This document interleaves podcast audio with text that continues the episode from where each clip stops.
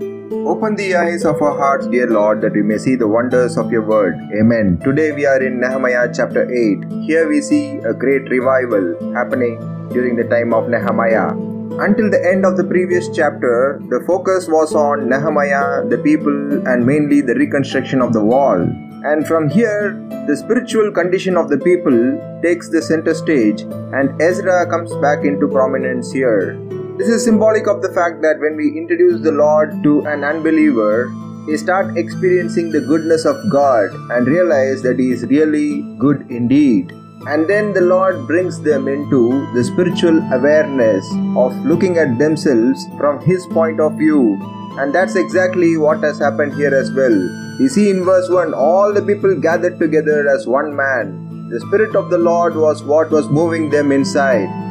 Their hearts were captivated by the Holy Spirit to understand, and they were filled with the need to discover what else God had in store for them. This is the spiritual hunger, and in this hunger, they called for Ezra the priest to bring the book of the law of Moses.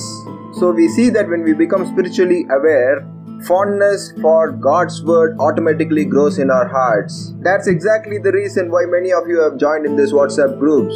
Know more of God through His word. And Jesus is the word. As we read in John chapter 1, verse 1 and 14, He reveals Himself to us through His word, the Bible. He makes us conform to Himself along the spiritual journey on earth.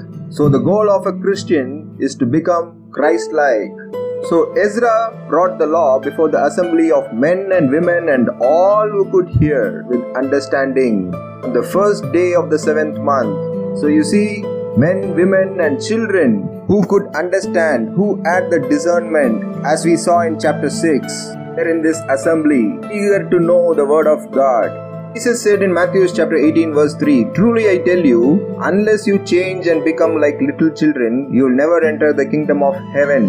What does that mean? Children tend to ask a lot of questions. Why is it like that?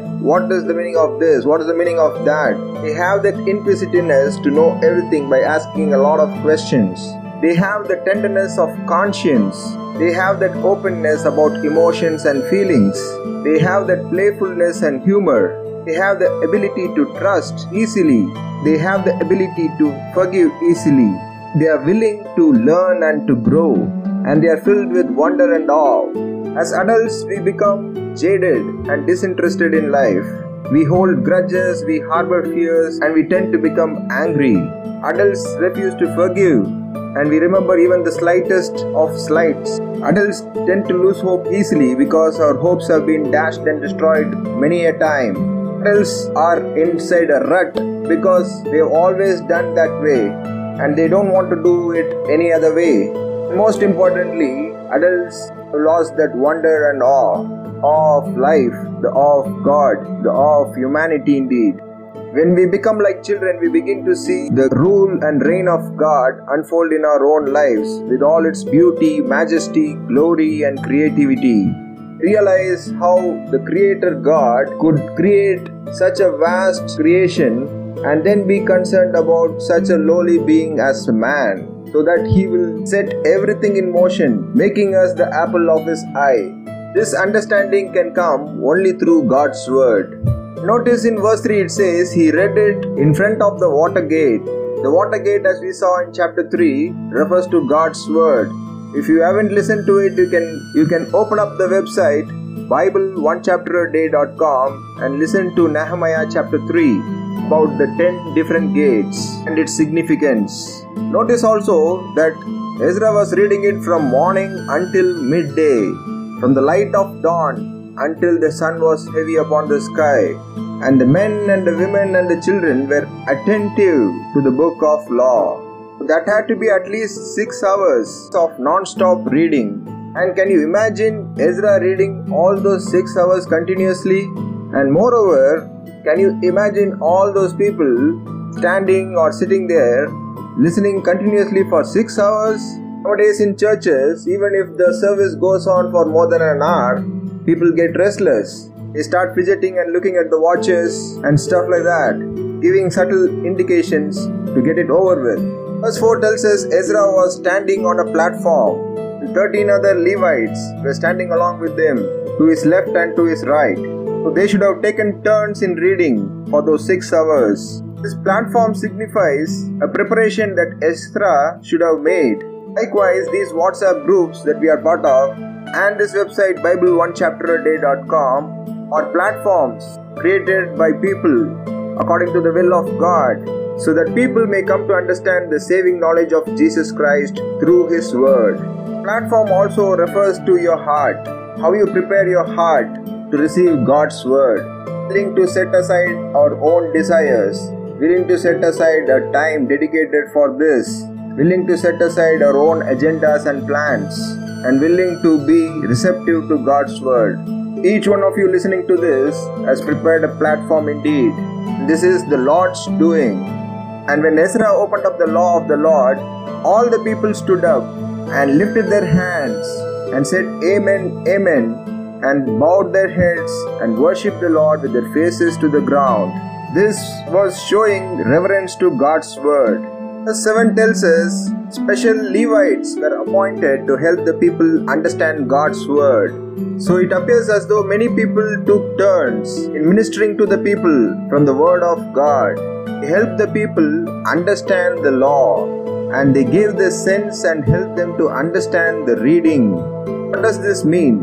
It means that only those who are spiritually discerned can understand God's word. It is not the intellectuals that God is searching for. God needs people of spiritual discernment. He saw about this in detail in chapter 6 of Nehemiah. The Holy Spirit uses gifted teachers to bring spiritual discernment to us, helping us all to understand what God's word says. We see many commentaries many study Bibles written by gifted people of God explaining the various terminologies. Also, this book of the law of the Lord was written by Moses at a different place at a different point of time in history to a different set of people. So these Levites were explaining how it all related to them at this present time. That is exactly how we are to read and understand God's word as well. When we look at the Old Testament and the New Testament, we have to compare and contrast and see how symbolically it reflects and talks to us for the present day. Also, not many people are quick to grasp the deep truths of God. So, we need people like those Levites to help people understand God's Word. Sometimes, even those who have read the Bible many number of times need this spiritual discernment we might have heard about a particular passage in the Bible so many number of times in the church, in Sunday schools, and youth meetings, but then when someone comes in with a fresh revelation, it helps us understand God's word better. A woman came to a famous preacher and said, I am so touched by your messages and it brings about a change in me each time I listen to your sermons. But then Later on, I'm unable to remember all of it.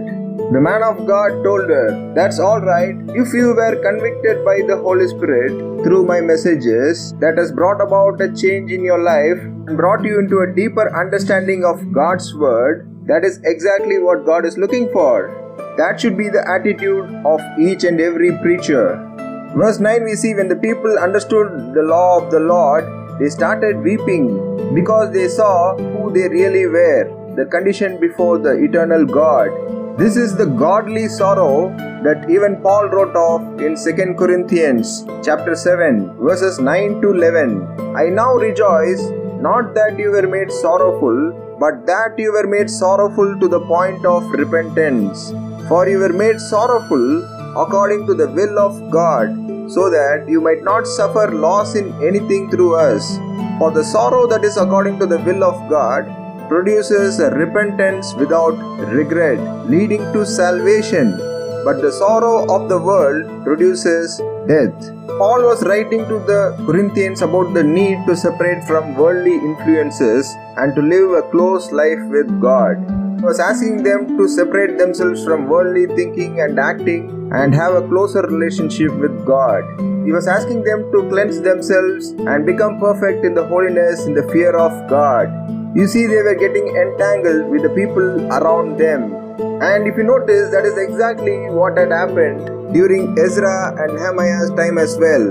How the people got entangled with the nations around them. Paul sent a letter with Titus to the Corinthian church asking them to be set apart as God intended them to be. Paul is writing there saying, I am very happy to know from Titus that you had a godly sorrow, a sorrow that leads to repentance without regret, according to the will of God. There are two different sorrows the worldly sorrow and the godly sorrow.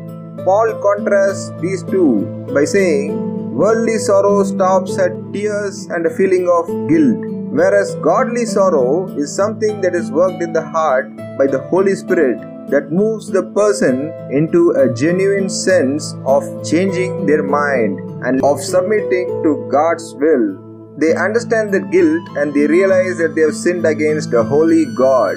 Thus, the believer has a desire to walk in what is right and leave behind what is sinful, as we see in 2 Corinthians chapter 7, verse 10.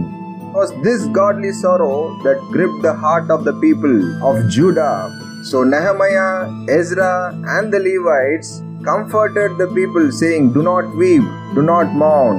This day is holy to the Lord your God. Do not sorrow, for the joy of the Lord is your strength. They understood how they had violated God's word. They had a godly sorrow and wept because of it. But Nehemiah, Ezra, and the Levites were comforting them, saying, they could walk in joy because God was doing this great work inside their hearts of turning them back to Him. This is the joy of salvation. So the people went their ways to eat and to drink and to send portions to the people who do not have them and to rejoice greatly because they understood the words that were declared to them. What a great way to finish the day! Now, on the second day, once again they came as a gathering to hear God's word and understand it. And they found written in the law. So they were all diligently looking at God's word, searching what they should do. This signifies the fact that after we give our lives to the Lord, after we are saved, we search God's word to see what God wants us to do in our lives. And they found that the children of Israel should dwell in booths during the feast of the seventh month. You realize this is the seventh month, the second day of the seventh month that they are reading this. Feast of the Tabernacles or the Feast of Booths is indeed the last of the appointed feasts and concludes the festive calendar that God had given to Israel. It anticipates the culmination of God's purpose for Israel, the final fulfillment of God's promises for Israel and through Israel to the world. It occurs in the seventh month and lasts for seven days. So you see, God used seven to signify perfection and completion. Tabernacles is called the season of joy or the festival of the harvest, as we see in Exodus chapter 23, verse 16. Simply the feast of the Lord in Leviticus chapter 23, 39. They were to be happy and joyful because of the bountiful harvest this was to be celebrated after they have gathered the harvest, after they have gathered the produce of the land. But the feast was talking about a far higher thing as well a great time of God's harvest when the remnant of Israel and the residue of the nations that are reconciled to God are gathered unto Him. That is the harvest of souls. And that's the reason it's called the Feast of Yahweh or the Feast of God. And we read that the people celebrated it for seven days, and there was very great gladness. Obedience to God's word brings great gladness indeed. Usually, people think that happiness comes from doing our own will, being answerable to nobody. But then, real gladness comes only through obedience to God's word. And every day, until the last day of the feast, Ezra read from the book of the law of God. And at the end, there was a great assembly. This signifies, likewise, at the very end of age, there will be a great assembly where all the harvested souls God will bring into His kingdom as well.